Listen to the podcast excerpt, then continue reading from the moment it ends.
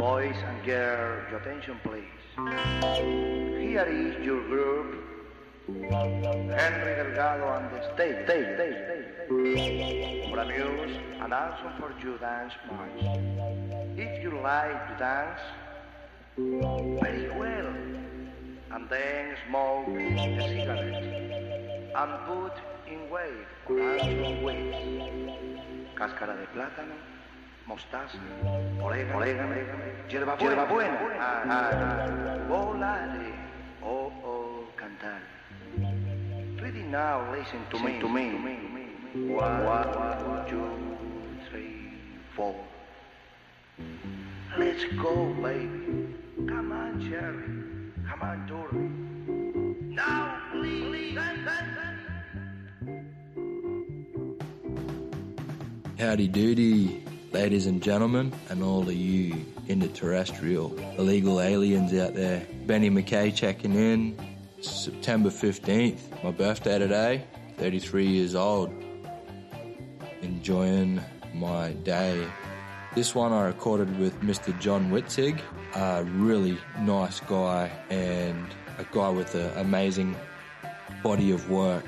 Incredible surf photos of the late 60s of my personal hero George Greenough, Bob McTavish. There's just too many, too many names to name. Like he was just there at the epicenter of the explosion of the shortboard revolution, all the way through to editing numerous magazines and being a founder of Tracks magazine. So this guy is unreal.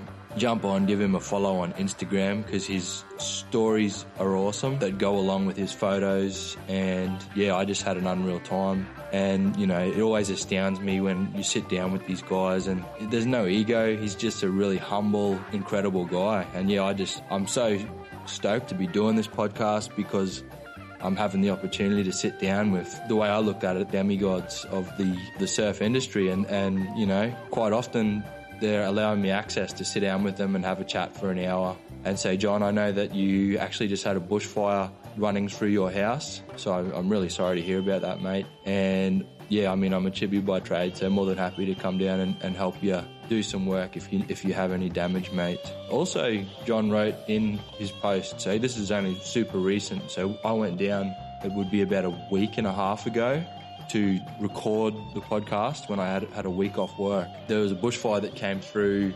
I guess it was like a, a couple days ago. So John put up on his Instagram, and, and, and you can see the photos. The fire came super close to his house, but he was crediting the rural fire service. So, you know, there's these unsung heroes that, you know, that obviously rescued John's house, but I guess it's just a bit of a call to arms that, you know, from my previous discussions with environmental issues, uh, global warming is getting more and more obvious. So, you know, it, it, really is an important time that we sort of band together, work together, support our local community, uh, look at ways to be more sustainable as individuals, um, but also join your local rural fire brigade service. I'm going to go and do it. I'm going to go and join there's actually a, a rural fire service just up the road from my house. So I'm going to jump on board with it. And, you know, this really is uh, podcast is about about supporting your local community, but also supporting each other and trying to create sustainable practices. And yeah, that, that's what it's all about for me. So yeah, John, you continue to inspire me with your existing body of work, but all the way up even till now, you know, I'm I'm going to go and join a Rural Fire Service based on that post that you put up. So I appreciate everything you do, appreciate your time. And I appreciate all my listeners for checking in. So please like, share it with your mates, rate and review the podcast, and thanks heaps for listening in.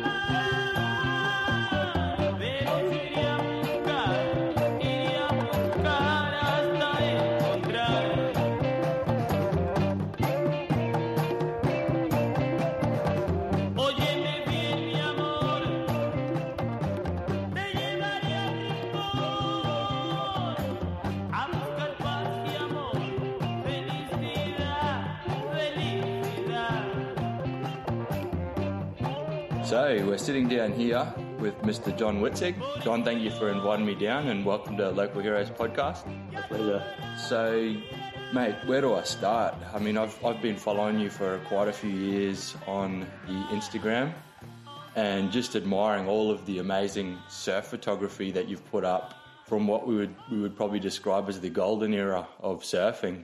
A lot of those iconic and amazing photos that we see from, from that period, a lot of those photos you captured. And I've just always been astonished at a lot of those amazing photos. And I think the surf industry and surf culture, a lot of us sort of younger people that weren't there can appreciate and, and admire that period of time because of yourself and people like you capturing on photo. And, you know, obvi- obviously other guys with surf movies and that type of thing. But that, that media, I think we have such a yearning for that now to sort of go back to that and, and appreciate that simplicity and um, and admire it. And so that's what I've been doing for the last few years. And I've been thinking, oh, I really want to sit down with John and have a chat with him and, and sort of talk to him about his, his process and, and about that period. So, yeah, thank you for, in short, for, for giving me some time to sit down with you and have a chat and for putting out all that, that beautiful information. I think with Instagram, it's very much about photos, but you're also putting up a story as well and, you, and you're putting in a lot of detail about that period as well. So really talking about the photo and, and, putting that information with the Instagram as well, which I think is great and what a lot of people don't do these days. So I just want to say that I'm grateful that you're doing it and and I really admire your work. And I'm sure a lot of people do and, and have. And for young people like myself, we really can reflect on that and, and really enjoy it, you know? I find it interesting that young people are as interested as they apparently are, and I get quite a good response to uh, to those posts. And as regards sort of the words and the pictures, I was never a photographer really. I was an editor of a magazine. I edited several magazines, and uh, so it's been a com- always a combination of words and pictures for me that interests me, and so that's why basically I'm just doing what I've always done. But I'm, I suppose I was a photojournalist, but I was never a photographer, and my period, if you like, covers about 15 years from the mid mid 1960s till the late 1970s, and then I actually had to go and get a real job and earn some money because there was no money in, in the surfing magazines in those days, and it was all so amateur, and in a way, um, that's something now that I value when I look back at it. I think that we made it up as we went along. No one I knew was trained in anything, not a single one of us was trained. We just did it, did the magazines, took pictures, um, wrote stories, often very badly, but nevertheless, we learned as we went along. Yeah, so I guess the, the the question is to, to begin then. So where did it sort of start? Where did your passion for, for surfing sort of initiate, and when did you sort of realize that that's what you wanted to do for, for you know, like you said, a decade and a half of, of your life? It was all a bit of an accident. It sort of happened to me rather than um, I never made any particular decisions about any of it. It just sort of happened.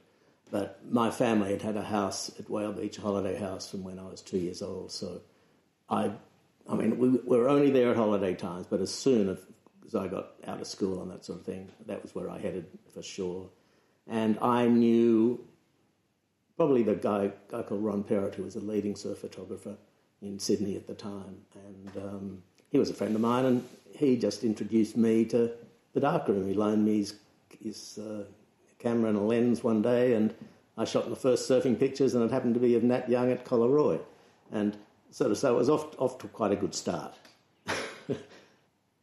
I got into photography, I suppose, through surfing, through surfing photography. It just looks so easy to set up a lens on the beach and take some pictures, and quite frankly, it is easy.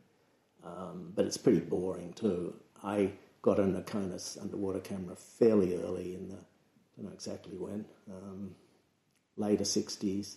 And I enjoyed uh, shooting water photographs, even though my success rate was unbelievably low. I mean, you really had to be, be almost lucky to get good pictures with the Nikonos, or you had to go to places where, like a reef break, where it broke consistently so that you could actually in the same yourself. spot. Yeah, because mm. on beach breaks it was just a complete waste of time. I wasted a lot of time, but it, it, I don't think a good picture came out of mm. any of that wasting of time. Mm-hmm. But no, it was just all, it was sort of an accident. I went from shooting some surfing pictures to getting a story published to getting more stories published to then um, Bob Evans, who ran a magazine called Surfing World, what still exists. Um, he let me edit an issue in mid 1966, and uh, then I, I, and I'd always been a bit of a magazine junkie, and uh, so that was that was really good fun. Editing a magazine is very good fun. You get to dictate the whole bloody thing. So I, I, I noticed as well that you also share a lot of pictures of the architecture and building and design. You also discuss a lot of building projects that you partook in or that you were involved in. So that seems like that was a big part of that period as well. It wasn't just surfing, it was also the culture of photojournalism sort of aspect of it. So a lot of it's, you know, guys just mulling around old cars or, or you know, design or building and that type of thing as well. So was that your intention back then to capture a little bit of that, um, not just the surfing, but also the, the period and the, and the era? I think I was self-obsessed. I just covered myself. Basically, I was I was documenting my story. And in surfing, I had some very good friends, some really interesting friends, you know, particularly in the 60s, people like Nat Young, Bob McTavish, George Greenough, and on Deb Spencer. Um, so that was that was really good. But um, I studied architecture. I went to university, and so it was always a, a preoccupation. I did it very my university degrees very haphazardly. I don't think I ever did more than two years in a row, and then I'd leave, and then I'd come back, and then I'd fail, and it was a shambles. But it was an obsession, and it still remains an obsession. I think it was a shit way to earn a living, so I never did. Uh, no, I think I did two jobs for other people and hated it. I had nightmares about things falling down. But I've done four houses for myself. The first one, which uh, was a little house at Angourie, which I started in 1972, and that one I actually, I mean, with help, but I actually built it myself. Uh, all the others, I definitely began to realise I didn't like doing carpentry, and I couldn't do it well enough. So um, I, w- I found it very frustrating. But thinking of design, thinking of shapes and, and spaces, that I think I can still do. Yeah, well, my, my background is um, I started out as a carpenter and I had a real lack of desire for what we were building for contemporary design. So I was building resorts in Port Douglas up in North Queensland and bridges and um, a lot of concrete structures, which I kind of I really do enjoy that. You know, the the the, the idea of something, but it's really hard as a carpenter or, or as a builder to try and be able to find that magic, you know, with design and and um, be able to put something together that's um, unique or special. And I found personally that the greatest joy that I've gotten out of any kind of build or, construction is from collecting materials that are destined for landfill. So, uh, you know, using stuff that is otherwise going to be thrown out. Mm. So, as a carpenter, you know, I'm a bit like a bowerbird, you know, if I'm working on a job site, I'm collecting bits and pieces and, and putting it together. But I built a little timber cabin in our backyard, and a, a lot of it is built from um, materials that were that were either being discarded or, you know, a lot of casement windows that are, you know, for, for sale on um, say Gumtree or whatever. But that's where I've really found the sort of the magic or the beauty of, of design and construction is doing stuff for myself and um, and using stuff that, that is otherwise destined for the for landfill. Well, you just described my house at Angourie perfectly. Mm. I pulled down the police station house in Yamba for not got a, a I put in a quote of nothing for it, and a lot of the local kids, the surfers, helped me pull it down they left before all the hard work, really serious, how like denailing all the hardwood mm. started, but they were great. And uh, so that's where I got the materials for, uh, for Marangari House too. And yeah, that's very satisfying to turn something that otherwise will be discarded into something that's, that's mm. good. And I think that the sense of, um, of pride in it is un- unrivaled, I reckon. Well, I think you're, you're saying as, as a photojournalist as well and, and having an interest in words, it's kind of the narrative of that timber or the narrative, the story of of that that piece, whatever it is that you've got, you know. So with me, my cabin, every single sort of piece of that build has got a story, yes. You know. Yeah. And even we, have even gone as far as my wife Lily's a, a, a, tattoo artist and she's an artist, so you know she wanted a train carriage, you know. So we we got onto a train carriage. We've just put it in the backyard, and we're going to sort of tidy that up and clean it up. But it's it's these these nice pieces that, that have stories, that have a narrative you can tell us a story about, you know. They've all had lives, haven't they? Yes. You know? Yeah. Yeah. I found um, right towards the end of, uh, wasn't the. I, I think I took six years to not finish the house at Angourie, and then, then I sold it because I, w- I needed the money. But I found uh, it was a, what was it? It was a Roman Catholic um, a nunnery or something like that up, up the river in the Clarence a little bit, and it was all being pulled down, and these magnificent pine boards, I swear, they were that wide, and I they were all painted. I just turned them turned them around, and it was just Mm. it was so beautiful, mm. and uh, that just gave me so much pleasure to, mm. to find that material for a start, and then to use it well. Yep. And so I guess I, I don't know really how to sort of put this exactly, but I'll, I'll try my best. There's a real magic about the 60s and, and the 70s and that sort of era of time. Sort of younger people that weren't there to enjoy it, we kind of we look back on it as if it was magic. You know, it's a simpler time. It was a more beautiful time. Was that something that you were conscious of back then? Do you think, or or is it something that you reflect on now and go, oh wow, you know, No, I think we were aware of it. Um, for a start, you know, surfing in Sydney in the, the mid 1960s uh, could be quite crowded actually. But when you got away to the north coast or to the south coast or wherever, Western Australia, um, I mean, there were no people. There were no other surfers. You come, I came to Angourie in the mid 60s and uh, didn't see another surfer over two or three days you know, and that was not unusual. And yeah, we appreciated that for sure. I don't think we could have ever anticipated what would happen and, and how crowded it would get and how sort of intolerable it must be. I can't imagine how people go out at Superbank and the Gold Coast and there's a thousand people out there. I mean, fuck. Mm. Yeah, I, I mean, I lived on the Gold Coast for a, about three or four years in my 20s. And yeah, exactly what you said. I was trying to teach myself to surf because I started surfing late because I was from far north Queensland where there's no waves. So trying to get in there and trying to compete with, and you got Joel Parker and, you know, Mick Fanning sitting at the top of the rocks and then everybody else, the other thousand people spread out down below them. And yeah, it's, it's very much a pecking order and very difficult to try and get onto anything. And it, it sucked. It really did. Um, and like you said, it, it's it's not really surfing, is Well, it? Well, it's not my idea of surfing. Yeah, it doesn't make a lot of sense. And so I think that my generation, first, we were so fortunate, but I think we, we did appreciate it too. And uh, we were the first generation of surfers who began to really travel around quite a lot.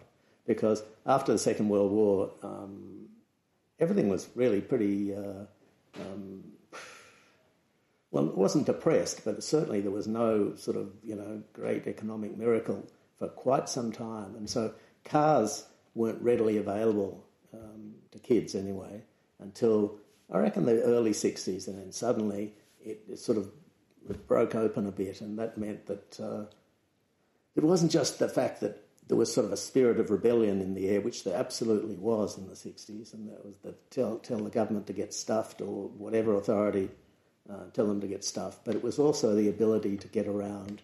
And I think most of us were fairly respectful of, of nature and of um, the environment. And uh, so I don't think we really were as badly behaved as people used to think we were. So there was a real rebellion or like a, a bit of a, a punk nation because we kind of perceive a surfer now as, when I say we, I mean society. It's very accepted. So, Yeah, so back then it was more of a, a rebellion. So people culturally or society kind of perceived. Was there a different perception back then? Oh, you think? absolutely. You know, um, dole, you know, dole bludging, dope smoking, that was the reputation we had, which, which quite frankly wasn't particularly deserved. You know, any group of society will have people who do all of those things, and I don't think surfers were too much different to the rest of us. But um, we certainly had that reputation, yeah, very, very badly received. you were innovating. You guys were sort of the, the early kind of um, innovators. Was there somebody or, or people that stood out to you that were in, like that inspired you or that kind of sort of helped sort of guide you in in that period? Was there anyone that you looked up to or like creative people, photographers? Oh, yeah, lots and lots of people. Yeah, sure. I took uh, took influence from wherever I, I saw it. I used to um, uh, because I was sort of a magazine obsessive. I used to get some European magazines and used to get Life from um, America. And I mean, the standard of uh, production, apart from the, the fantastic photographs, were just way ahead of anything that was being done in Australia. And I mean, that was to me really obvious. It was so clear. So when I got a chance at doing uh, an issue of Surfing World, um, I tried to just borrow the um, lessons that I'd seen in other publications. And certainly photographers and even editors. There was uh, an editor of a, one of the US editors of Surf Guide magazine. Um, eh, I've forgotten his name, doesn't matter. He, he was the best editor that I ever saw. Bill Cleary, his name was, and I think he was inspiring. And I tried to contact a few people, photographers particularly, years and years later to tell them how inspiring their work had been to me. And I tried to find Bill Cleary, and he died a few months before, which was really a shit because I would have liked to have told him that he was really important to me. Yeah, wow. Um, but people were so helpful. Um, that was my, you know, my experience with doing magazines early on. People were really happy to give you the benefit of their their talents and their experience. I mean, it was great. People were very generous to me, anyway. Yeah, and I guess we can probably talk about a bit of the the shift and the comparison between then and now. But I guess I'm just keen to sort of stay in that era for a little while. So I guess my biggest inspiration, or you know, I, I shape surfboards. I, I manufacture sort of hand shaped surfboards. You know, that's sort of coming back in. It's coming back around in vogue, I suppose you can say. And I mean, George Greenough was just such a is such a inspiration in terms of of his innovation and design. And I think also because of his shyness and his aloofness and the fact that he's a little bit mysterious and he doesn't do a lot of uh, a lot of the, the, the promo and that sort of thing as well. Don't do any of that. Yeah, Not yeah, these days. yeah. And I, I, I think that's you know probably makes him a little more interesting too because he's you know he's sort of hiding a little bit, you know. And um, but can you can you is there anything that you could sort of bestow upon us about George back in those days? Well, he wasn't hadn't been burnt by uh, people using and abusing him in pub- publications in the early days. I mean, I think I wrote the first story about him. Um, and uh, because he'd come from um, Santa Barbara in California, but really not um, his reputation hadn't spread beyond Santa Barbara. And I remember uh, uh, a photographer called LeRoy Grannis, uh, who was very famous in California, slight, I mean, about a half a generation older than me. And um, when I was writing stuff and lauding George Greenough's influence in Australia and the importance that he had in the shortboard revolution here. And Grannis said, What can you learn from a mat rider? And it was just such a, a perfectly stupid American response, you know. They were idiots, complete idiots. That guy. So they you feel like they overlooked him a lot. Totally. I mean, mm. well, no, a whole lot of them never even heard of him. Mm. You know, it, he was just a local. You know, you use the term local hero. Mm. Well, he was mm. had a great local reputation around Santa Barbara, mm-hmm. and people who, who saw him surf knew what he could do. He could surf a mat better than most people could surf surfboards. Brilliant at it. Absolutely brilliant at it. Yeah, and, and we, we are still fixed in that state of um, if you're a surfer or if you're a kite surfer or if you're a boogie boarder or you kind of stay in your lane a bit. Whereas even back then, George was just breaking all notions of, of everything and like he was getting out on surf mats or, you know, knee boards or kite surfers, whatever. I mean, he, he was just a huge part in, of innovation across the board of just a waterman, you know. He was remarkable. Honestly, um, I saw saw quite a bit of him through the mid '60s, I suppose, from maybe '65 um, through till the later '60s, anyway. And uh, I mean, an absolutely fascinating character. Totally sort of obsessive, and uh, he's very difficult to get a word in if George is talking. and he just goes on and on and on and on and on. But he's remarkable. He's fascinating. Yeah, one of. I mean, I really resent the word legend because I think it's it's just been so misused. It doesn't mean anything anymore. But if there was one person I think it would happily sit with, it would be George. Yeah, yeah, no, and, and I think, um, like I was just saying before, that introversion kind of makes him all the more sort of fascinating. I think you know. If, if we reflect back and look at everything he did and, and all the different designs and, and how it, a lot of those designs are coming back into vogue as well, you know, the, the edge board and that type of thing has really sort of made a bit of a return. And Yeah. um, so there's a lot of things that got overlooked. I feel like in around the 70s, I guess when you started tracks and that sort of stuff, there was a massive evolution. There was a massive change in, in board design and, you know, the, the, length of boards, the, the shape of boards, the, the fins on the, like everything was sort of, 1970 was like a huge sort of turning point, don't you think? Uh, I reckon it started earlier than that. I think hmm. 1967 is really the beginnings, the, hmm. the, the, the real beginnings of it. And hmm. yet it had, I mean, I remember talking to, particularly talking to, to Nat and Bob McTavish in 60, mid 66. And the things they were talking about then, quite frankly, were just things that led on to the shortboard revolution. So mm-hmm. I think it was continuing. Yes. Now, there Yep. may have been periods where really dramatic things Big, happened. yeah, but- big sort of cuts, like feet came off boards and that type of thing. But I mean, mm. that happened mm. way ahead of, way earlier than 1970. Yeah. By 70 boards had got so short in the when the World Championships were on down in Victoria. In the final, all the Australians were on, on two little boards. Mm. No midget probably wasn't, but the rest of them were.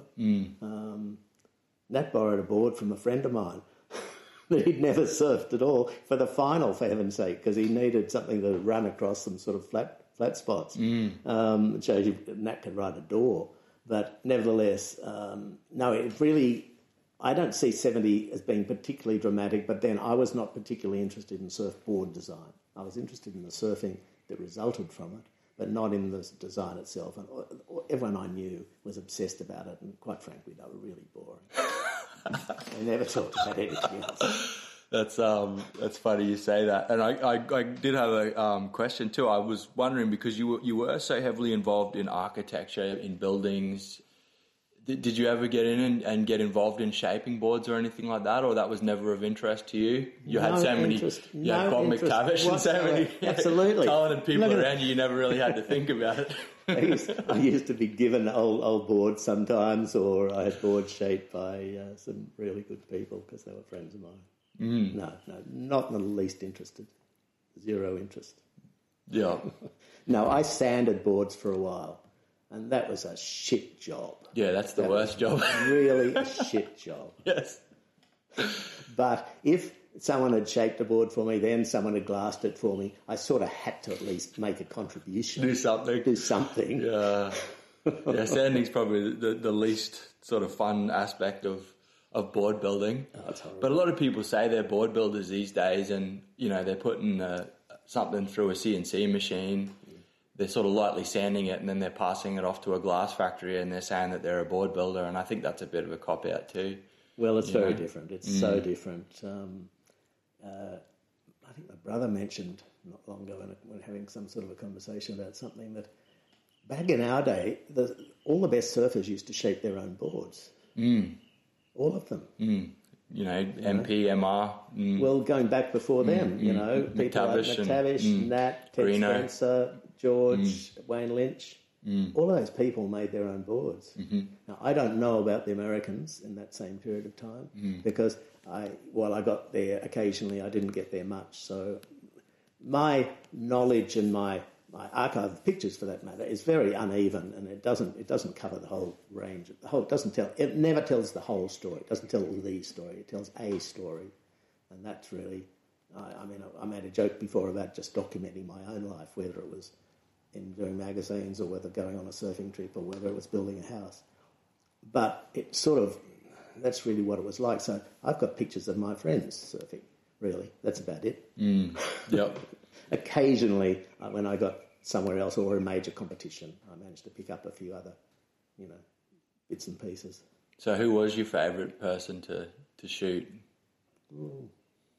Uh, I don't think I had a favourite person to shoot. do you, do you have like a, fa- a memory of a, of a certain period of time? You know, a certain area.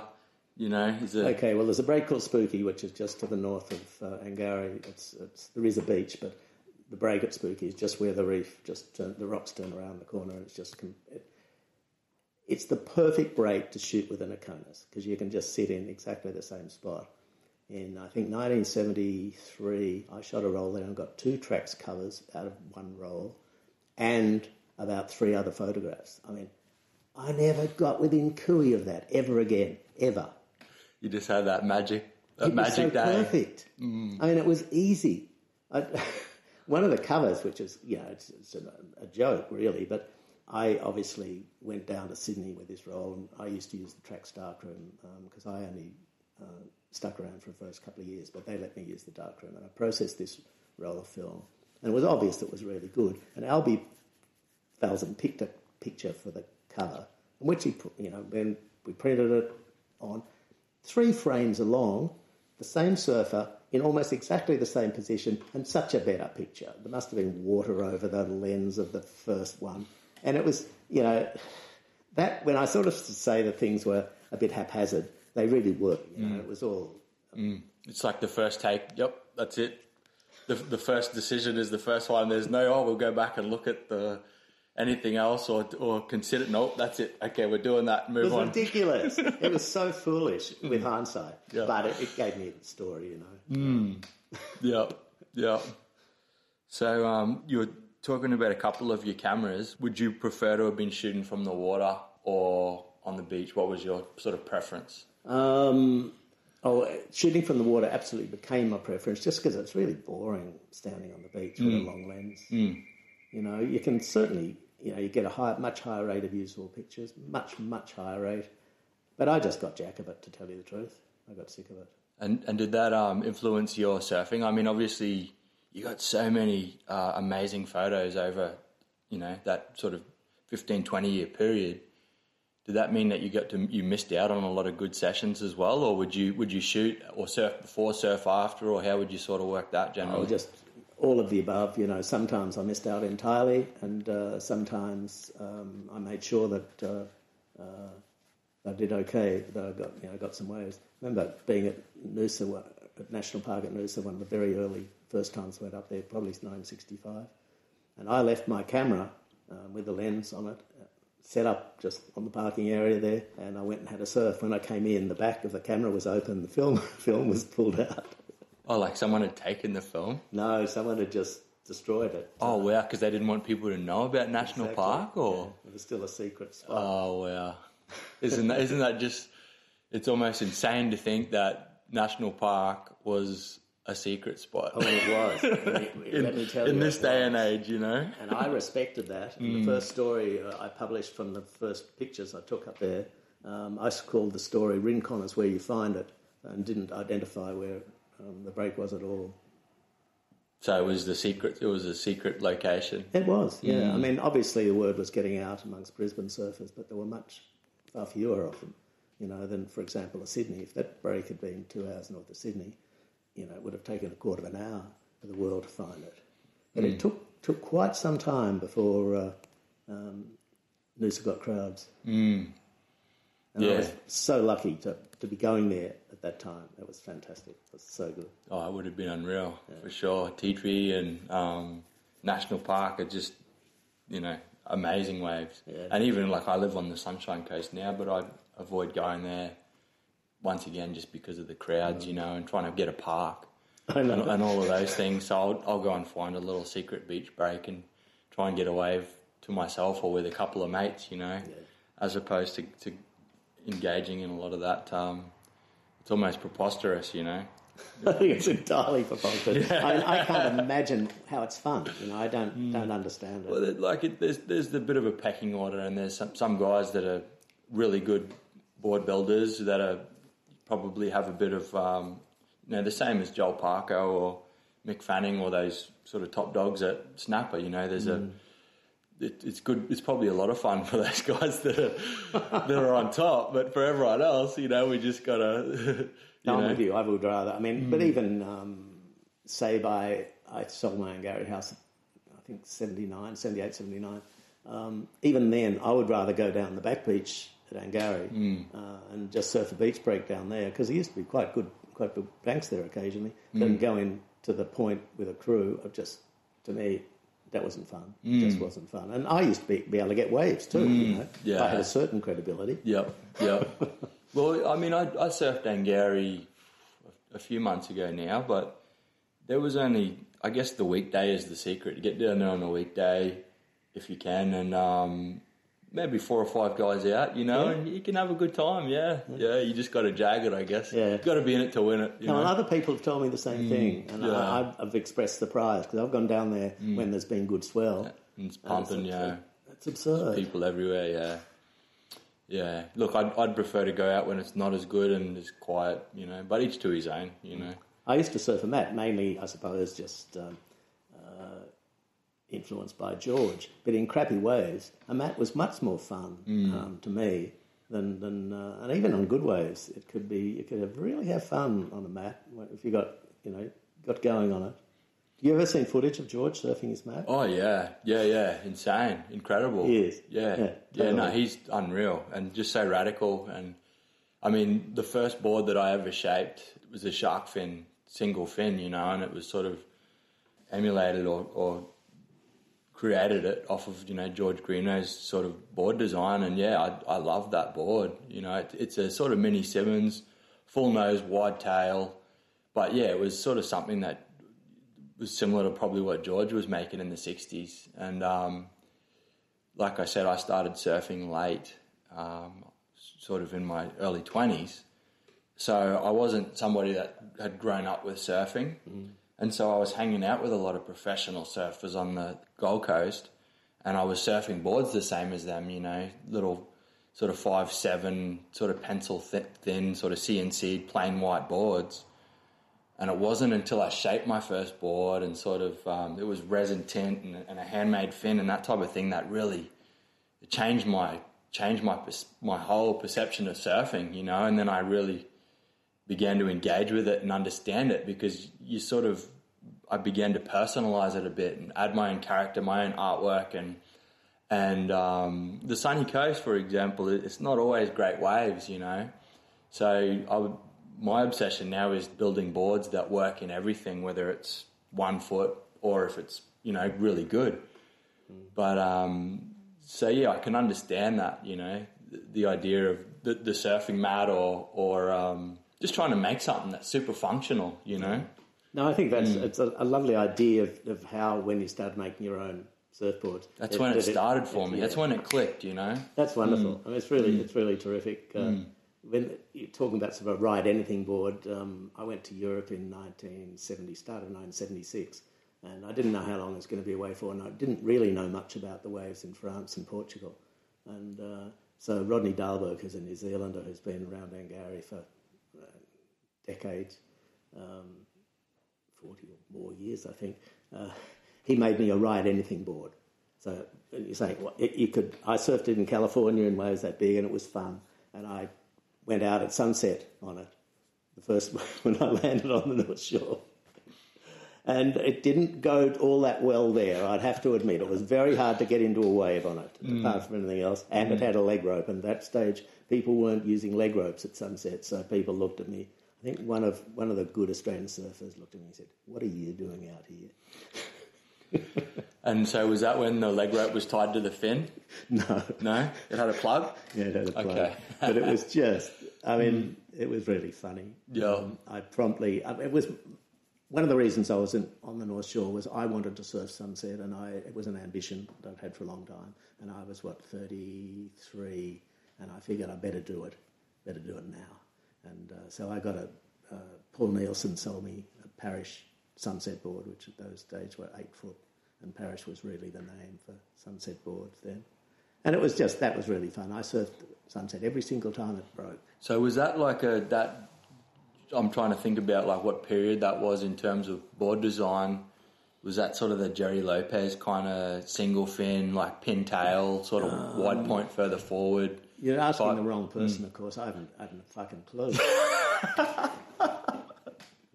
Well, that's a great response. no, I wasn't I actually interested. prefer that response. I wasn't interested. You know, um, yeah, you, it didn't matter. Did it catch waves? Didn't it? there were a lot of there were a lot of pintails on the North Shore mm. because you mm. know, I mean, they're surfing very big waves, and those boards mm. boards worked. And that's what always sort of blew me out with board design is that those, that design heavily influenced Australian board building, even though it didn't work. You know, never like that design just doesn't work for, for Aussie waves. But everybody was surfing those Gerry Lopez style pintail boards for such a long time, and then um, you know obviously it went into the twin fins, and they became more functional for for Aussie surfing. Well, yeah, know? it wasn't a, a, Aussie a, waves, you know. a Lopez um, pintail isn't doesn't really work on beach breaks. No, no, or or points, you know, even Noosa or you know. But there's a lot of boards that were being manufactured around that sort of, Of design, you know. But it was it was like when um, and we went to California in 1966, and when, that's when Nat won the um, World Surfing Championships at San Diego. But America was up, absolutely ob- obsessed with nose riding.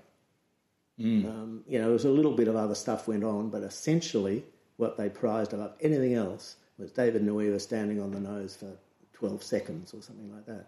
And the Americans were just so confident that uh, he'd win the World Surfing Championships. And essentially, Nat blew him out of the water. And uh, Nat had it won before that, because I think it was three different contests. I think Nat had it won before the final contest. Um, and it was the Americans were so insulted by this. Mm. You know, completely insulted. and that's that's an incredible time too because I mean really we're at a point now where surfing you know you got obviously your, your longboard surfing your shortboard surfing. There's there's kind of a lot of subcategories of hand shaped surfboards and you know you know. So back then though it was all one and the same thing and it was kind of trying to figure itself out as to to what was what you know. Well, the surfboard manufacturers in California, when that won uh, that contest, were just freaking out because they had all this stock. Um, was leading into summer, and they had all this stock they needed to sell. So they lent on people like John Severson at Surfer Magazine to basically not tell the surf the shortboard story for another year. yeah just hold fire Another mm. year it was '67. I don't remember what month it was in '67 before they finally did a shortboard story. unreal it's disgraceful, though, isn't it? Mm. It's wild, yeah. It's wild, yeah. That is. And to think that um, an individual or a group of people could control uh, information like that, that you, it just wouldn't fly in this day and age, you know? Everybody knows everything that everyone's doing within bloody seconds of it happening, you know? You can't even imagine that, can you? No, no, it was just. I mean, it was so absurd. though. Let's put it off for a year. yeah, let's put it off for a year. Oh, right, okay, fine. And a few people did it. They put it off, you know? That's crazy. you can't even really, it's unfathomable, you know, Yeah, it is, in this day and age. But it was, it was. I thought it was unfathomable. My mouth isn't going to work. Mm. Unfathomable. it's a hard word. anyway, I thought it was that too at the time. So, yeah, yeah, I was yeah. Mm. really pissed off about it. Yep, yep. Well, I guess the Aussies um, gave them a bit of time to, to continue what they were doing anyway and, and take Oh, over, maybe. You know, and- might have it gave them the opportunity to, to really innovate, you know. and you can't you can't stop the tide either. No, it was right. Mm. going to happen, and, and eventually it did. And, and what happened then was um, Australian surfing became, you know, the be all and end all for a considerable period of Mm. time, which was really. Uh, Probably not very good for anyone, I suppose, but never uh, good for the Australians who, because by then there was a little bit of money in it, and some people were actually making something out of it. So you, spoke a little bit about Hawaii. I mean, what was Hawaii like in, you know, those early days? Well, I went first in '66, but literally just for a, um, it was uh, a few days on the way to California. Then the end of '67, uh, when I was editing a magazine called Surf International, and um, they actually you know paid for me to go over there, uh, and I went with Nat, George Greenough, Bob McTavish, Ted Spencer, and we went to Maui and got the all-time swell, and that was when the, the radical V-bottom boards that Nat and Bob McTavish were riding, they actually worked in that swell. And my brother was the only cinematographer there, and I was the only stills photographer there, and Paul made a finale of his film The Hot Generation, which was then shown in California in I think mid 1967, and that essentially was the announcement of the short board thing mm-hmm. really had happened, and mm-hmm. it was happening, and the, the response was extraordinary, just mm. amazing, and that's when um, I think Severson got a guy called Drew Campion to edit Surfer magazine. I think Severson knew really he didn't know what was going on on the beach much, um, and Drew was absolutely you know clued in, and uh, he he's a picture of mine from Honolulu Bay, um, cut into the shape of a V-bottom board on the cover of Surf magazine. And that was the shortboard story, and so it was mid '67, I think, when it finally finally hit. And that's kind of interesting too. I mean, because Hawaii, in a lot of well, it is the the birthplace of surfing as far as we know it, and they were the the Alaias, which I know Tom Wegener was a really big sort of part of sort of bringing that back and, and returning us back to the the Alaia surfboard was kind of a, a shorter finless type Yeah. surfboard, you know, which the Hawaiians were surfing for hundreds of years prior to that. So it's kind of interesting, you know, how we talk about uh, revolutions and, and how things changed. And uh, yeah, originally the Alaia surfboard was was a pretty short were board. quite short, yeah. No, Yeah. I've seen photographs of them, and also I've seen. Uh, have you ever seen um, Nat's youngest son Bryce um, surfing in Alaia? Mm, I mean, he can surf anything. He's a bit like his yeah, father. these these guys are incredible and they make it look easy. Bryce is extraordinary. He is, he's breathtakingly good, I think. Really, Tracks had a uh, little video that um, they publicised on, on Instagram, and then you could go to their website and have a look at it. And I mean, they made the claim at the time, and this goes back a few months, that arguably Bryce was you know, the best surfer in the country right then. And the footage was just breathtaking. Ah, when you see somebody surfing alternative surfboards, you know, I mean, it's really cool to see guys getting huge airs and surfing really aggressively and ripping the shit out of the face of a wave. But there's something really just beautiful about somebody that um, that turns it into an art form, you know, and, and and makes it sort of beautiful, you know. And I think a lot of those that '60s sort of style of surfing is something that's um, gaining popularity and traction again, you know, because it's not that aggressive, competitive style of surfing. It's that more laid back, um, more about walking the board, you know, I'm just so and the pleased. culture, you know, There's room back. for, all of these things in mm. surfing now. Mm. I mean, I just think mm. that's a huge, huge bonus. That there's room for, and, and I mean, I've seen footage of kids on boogie boards. They're doing astonishing things, remarkable things on ways that surfboards wouldn't be able to get into. Um, just absurd sort of slabs breaking on bare rock, and they're they're great. So no, I think it's it's it's really terrific. Um, and that it's valued, that the fact that there's a place for, for sort of everybody in it, that strikes me as being really a good thing. If you can, when you can pull that, that's really good. I find the hyper competitive thing pretty off, off putting for me, and I can't see the airs at all. But you know, I'm an old person, and that just had no part in the surfing that I grew up in and, and that I love. So, so when do you think that kind of?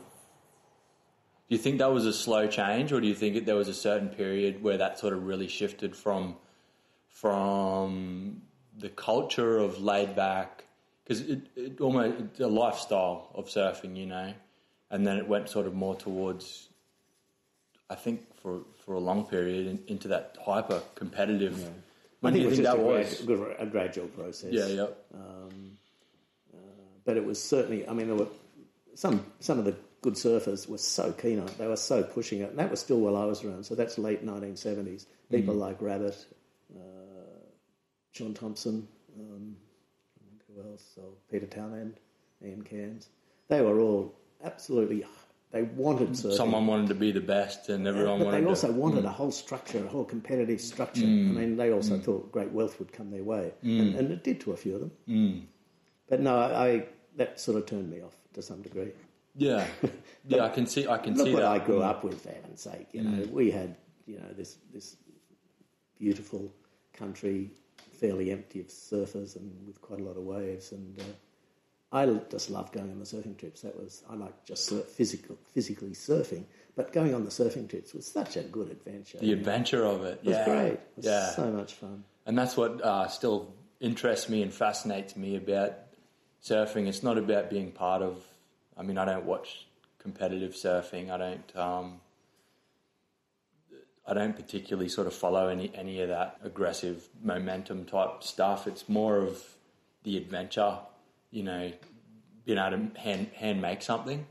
I know with the social media, there's like backyard shapers communities now, and they're massive, and people are making their own surfboards and they're helping each other out to to to shape their own boards or if somebody's got questions. And I think there is definitely, like you said, that's it's a turning back to people making their own boards, and that's great. And there is, it's sort of broadening up. So you've got your competitive surf, and you've got your hand shaped kind of retro board builders. You've got this whole swag of different people, and, and um, I think that's a really good thing, you know.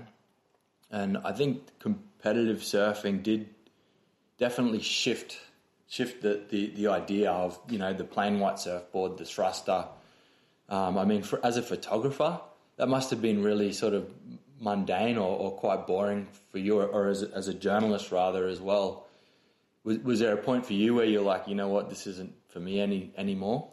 Oh, well, by the end of the 70s, it was a combination of really me needing to earn, earn a living. And um, I think about 1978 was when um, it dawned on me that this. Uh, oh, I, I mean, I'd blown a whole lot of money on a magazine that I thought Tracks would have become if I'd stuck around at Tracks. It was called Sea Notes, and I think we did eight issues or seven issues, I can't remember now. And I blew a small inheritance and had to sell my house at Angourie as well. Yeah, so, okay. You know, um, a catastrophe, except shit happens, Mm. and so you get on with it. And uh, if that hadn't happened to me, then whatever happened next wouldn't have either. And Mm. I, I, I'm pretty good at coping, copying it sweet, Mm. whatever's happened, and uh, getting on with it. Yep, yep.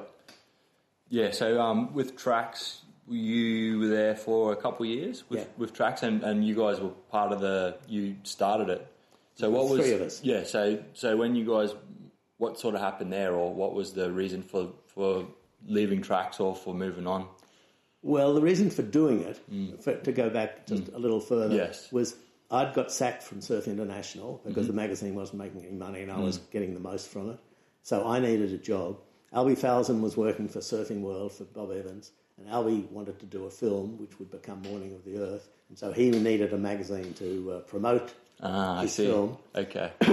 So Albie and I got together. The idea of Tracks as a tabloid was mine.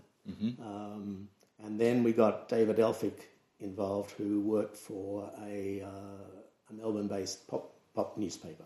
So it started essentially because I needed a job, Albie needed a magazine, and David just had boundless enthusiasm and, um, and so we started a magazine with almost so little money, so little money, and yet it worked almost straight away. So um, that was fine, and, and we were going along. And after the first few issues, Albie and I took turns in the issue, and that's in doing an issue. He would do one, and then I would do the next one, and that really suited me fine because I was still building the house at Angourie, and I was um, going to go back to university. And so I thought I can do this. I can combine these things. Um, and then Albie and David basically hit me with an uh, ultimatum that they wanted to do another film. This was after Morning of the Earth had been such a success, and David was the producer of it, and Albie was the director and the cinematographer. And uh, they said, "We want you to do the magazine full time, and we're going to do a new film." And there was no debate about it. No, how about you know we talk about this? They just hit me with a saying, "This is what's going to happen," and you know. I've never met an ultimatum that I couldn't tell to get fucked. so that's what I did. Yeah. So they and, had- and so and that, and with that intention, and you're happy with those decisions in hindsight. Because did, so what happened then? Did tracks just get handed over to somebody else, or No, Albie and David um, kept oh they continued? They kept Yeah. on doing it. Okay, yeah, And, gotcha. um, yep. and then I think David eventually sold out to Albie and then went on through various owners and things like that. But um, I regretted it, and I was I was offended in the sense that it had been it was really my concept of a tabloid that, that not only had surfing stuff in it, but had you know uh, music in it, that had mm. other political stuff in it, and that sort of thing, and was rude and mm. vulgar. Mm. Um, so I was sad about that, but again, shit happens. So you sort of get on with it. Yeah, and I mean, with copyright and that sort of thing, if you have an idea and, and something you, you're part of that creativity, you're part of generating that, you know within yourself that you were the one that sort of helped design that, helped create that part of that function. I'm fine with that, but it's interesting how the story gets retold. Um, Phil Jarrett was writing a story for Tracks, just literally. Uh, they're laying out the issue now, and it's on Surf Media. And uh, Phil wrote in his story that um, Albie and David started tracks to, to promote a film, and then they got John Witzig involved. And it, I mean, I, How the stories get retold. yeah, I mean, that mm. was just a mm. complete fabrication, mm. and it was absolutely fundamentally wrong. Yeah. Fortunately, Luke Kennedy, who's the editor of Tracks, and I get along pretty well, so he showed me the story, and uh, Phil rewrote that bit. But uh, Yeah, yep. Um, I was a bit surprised. a bit of a retelling of the of the of the narrative. It was just re- reinvention, you know. I know history gets reinvented. The winners always get to tell the story, don't they? Yeah. and I wasn't, guess the. I wasn't the winner in that sense, mm. but at Well, least I mean, you can tell the story now. I don't know if I've got the same following as, as Tracks magazine, but no, it it, it, it has been corrected. Yeah. you know, and I can live with it because it doesn't matter. Yeah. in the end, it just doesn't matter. No. What you said before that you know, I know you're content with yourself and you're I happy am. with yourself. I know the role I played in that. Yeah. I know that absolutely well. I can remember it you know, really, really well. So Yeah. that's fine. And so I guess um, I've once again like looking back on your Instagram and just all of the amazing photos that you that you have, the Wilderness Factory. Um, that obviously was a, a big part of the, the Morning of the Earth, sort of filming with Albie Falzon. It- You know, a lot of these these the famous kind of board builders that are in Australia kind of went through there or worked there. Was did that have that sort of sense of magic or or beauty back then, or was it just this old dilapidated house that people were making surfboards in? Because it's kind of like a, you know, it's the same. It's like this. Yeah. This uh, ch- the church of surfing of Australian surfing, if you know what I mean. you Well, know? No, it was no cathedral. Let me assure you, the house was falling to pieces, and only literally got um, demolished a couple of years ago. And the owners rebuilt it to the same design, which is really amazing. It's on the back road from here to Yamba, so I see it really regularly. But it was a good example of when surfboard, when surfers came to places like this and or like Yamba, and then they, I mean, there were no jobs essentially um, around. You could go on the prawning trawlers or you could cut cane, and both of them were way too hard work for most of the people I knew. Even the really hard workers hated both of those jobs. Um, and so they, the people who had had experience in the surfboard industry started these little sort of cottage industries like um, uh, Wilderness. But Wilderness started out as uh, country soul surfboards. Uh, that was Bob McTavish and Gary Keys. And then I think Batty may have come in next. I forget the story. there's a bit of a yeah. There's a bit of a story, and then then um, Brad Mays came in, and uh, Chris Brock.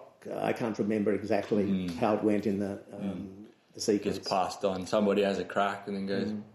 blow this, I'm heading. But it lasted for you know really quite a long time. And so, I mean, I think a really positive thing about surfers in, in country Australia, things like that were. A guy called Dennis McPherson set up a factory at Angourie, just up the road from where I was building my house, and he'd um, had experience in, on the south coast, and uh, you know that, was was good for everybody.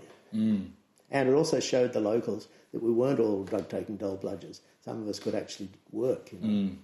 Some of us did stuff.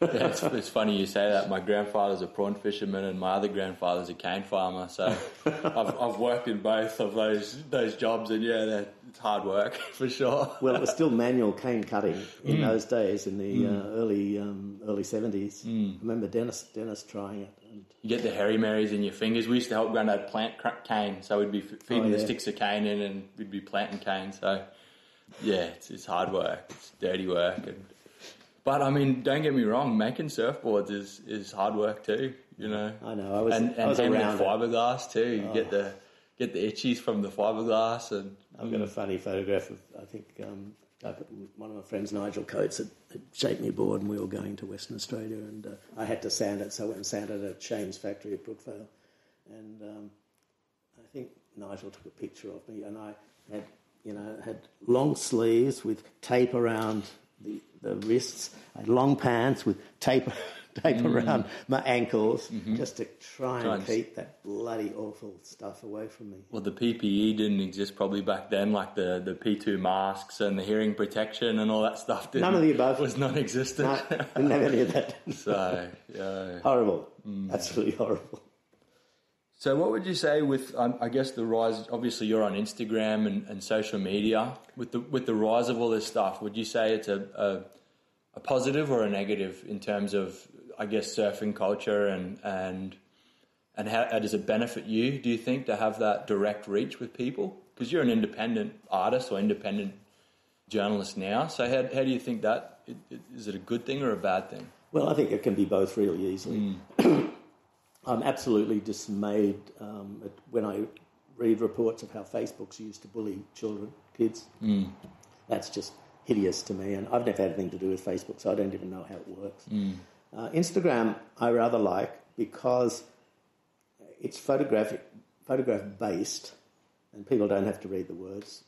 I started writing stories right when I first started doing making posts. I, I wrote, you know, 300 word stories, and I realised that almost no one else did that. And I don't care. It doesn't matter. I don't care if people don't read them, and it's quite obvious with the comments sometimes that people don't read them because they ask questions. Yeah, yeah, exactly. That that you've written in the story. Uh, and, and that's that's completely fine. Um, I make what's sort of laughably called an income by selling prints of my pictures, and um, I think it has helped that to some some degree, but by no means. I remember people telling me, "Oh, you know, you're big, easy. You'll sell hundreds of prints." Hmm. Well, that just doesn't work. Well, there's a lot of competition too because every now everybody's a bloody photographer or an artist, or so there's. It's also opened up Pandora's box to every man and his dog having something that they want to try and sell or have a crack at. You know. Well, I don't make, I don't almost make no emphasis about the selling side of it. I'll hmm. publicise exhibitions when I've got them, hmm. but I'm sort of send myself up a little bit and say that you know here's the commercial break now. You can you don't have to read this. You can. you can Well, I think that's a good idea too. Is just to, to, to do what you love about it and not be trying to retail or sell something. And I'm offended can- when, when I when I see that done really blatantly. Yes. I don't like it at all. Yeah. Yep. Yep. It puts me off. Yep. But I get really good response um, to to the posts that I make. I mean, you know, um, there can be fifty comments Mm. on a post, mm. and there I answer every single one if I if I can. Occasionally I miss them, but basically mm. I answer every single um, comment that's made, even if sometimes I don't understand them very well. Yeah, no, I think it, I think it's great, and it really does. I think it connects people. You know, all of a lot of my podcasts that I've done has been through people that I've that I've found through social media.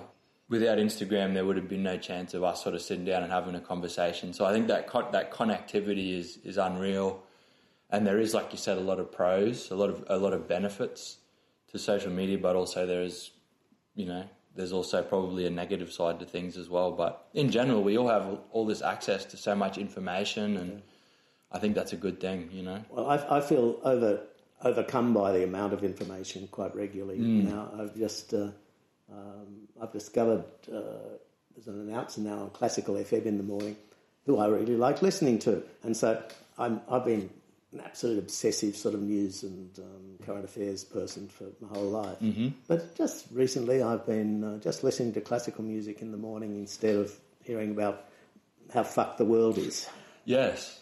and it's sort of relief. Yeah, no, I, I did the same. I actually went off everything because it's the same thing. You can get so drawn into um, the negativity, and, and the, the news media is just so they're so good at just giving you all the, the negative stuff, and there's no positives. You know, they never give you the positive news. So I don't agree with you on mm. that. I, th- I think mm. it's there, but you've got to mm. go looking for it. That's for sure. Oh well, what do you do? whatever. You got a beautiful place out here, mate. This is a, a nice little sort of sanctuary in the in the trees. So Yeah, it's it's a- probably hard to get uh, upset out here or, or depressed. Seems like a pretty pretty Occa- relaxing. Occasionally, it gets me gets me. I mean, things get me down, but Mm. but broadly speaking, no, I, I'm happy here, which is really nice. It, Mm. it is. It's like a refuge for me. Um, I can not go out um, for a few days, and I don't mind in the least. Yeah, yeah, I'm the same. I've sort of got a lot of surrounded by trees. I'm on an acreage, and it's nice. It's nice to have a little bit of peace and quiet and and get away from the world. So, are you? Do you still shoot? Are you still working with photography, and are you doing digital or film? Uh, I've, I've had digital um, for oh shit, how many years? At one stage, all my film cameras were stolen. The whole whole lot was, was taken, and uh, in a way, it was a relief. You know, I was sick of carting. I had a motor drive Nikon F2. I had a, a Nikon F. I think I had five lenses, and the whole thing. You know, was within a leather All the bag boxes, that big, and it just I was so jack of carting it around, and so I got myself one. Well, first I, I got a, a film camera, um, well, because someone gave it to me uh, with a zoom lens, and just so I had one body, one lens, and that was all I had. And I thought, shit, I'd rather like this. Then I dropped it in a lake in uh, Sri Lanka, so that dead dead camera, and lens never recovered either. But um, then I got eventually I got a, a good digital Nikon with one good zoom lens, and, and it's it's a it's just a relief to um, to just be able to hold everything in, in one hand, you know, and I really like it. But all I do is I just document my own life. Yes. Um, you know, we've sort of got back to the very beginning here. Uh, I take pictures of the animals that um, are around here. Um, I sometimes take pictures of um, the food that I make my lunch or my dinner. Uh, when I travelled a lot, which I did quite a lot for something like 30 years, I was doing design and production on big illustrated books. And I used to go to uh, Singapore to do press checks, and then I'd go somewhere interesting in Asia. So I got to see quite a lot of Southeast Asia, and I, I took a lot of photographs there. I don't take much now, and my, my Nikon's carked it at the moment, and I can't afford to get it fixed. So mm-hmm. I've got a little point and shoot um, Canon, which is, actually does an amazing job, mm. but I don't like a camera that's that big. It's too small. It's too small. it's mm. too small. I've mm. also got an inherited tremor. So uh, with a big camera, I can sort of hold it steady mm-hmm. easier mm-hmm. than I can with a little thing. I, mean, Yeah. I, I don't like the little cameras much. Yeah, it's funny how once again everything goes around in um, revolutions, you know, and there's a lot of people shooting again with film. I know. And I mean, myself included, I, I love shooting with film, and it's just the time thing and, and having that time and, and being able to, you know, if you're going on holidays or whatever, make sure you got the, the film and then you got to go buy film because your film's out of date because you haven't used it for, you know, so every time you got to go buy a couple new rolls of film and, and then you got to find somewhere to develop it because there's less and less people developing your film these days and but I'm eventually going to get to the point of putting a little dark room in, in the back of a shipping container that I have.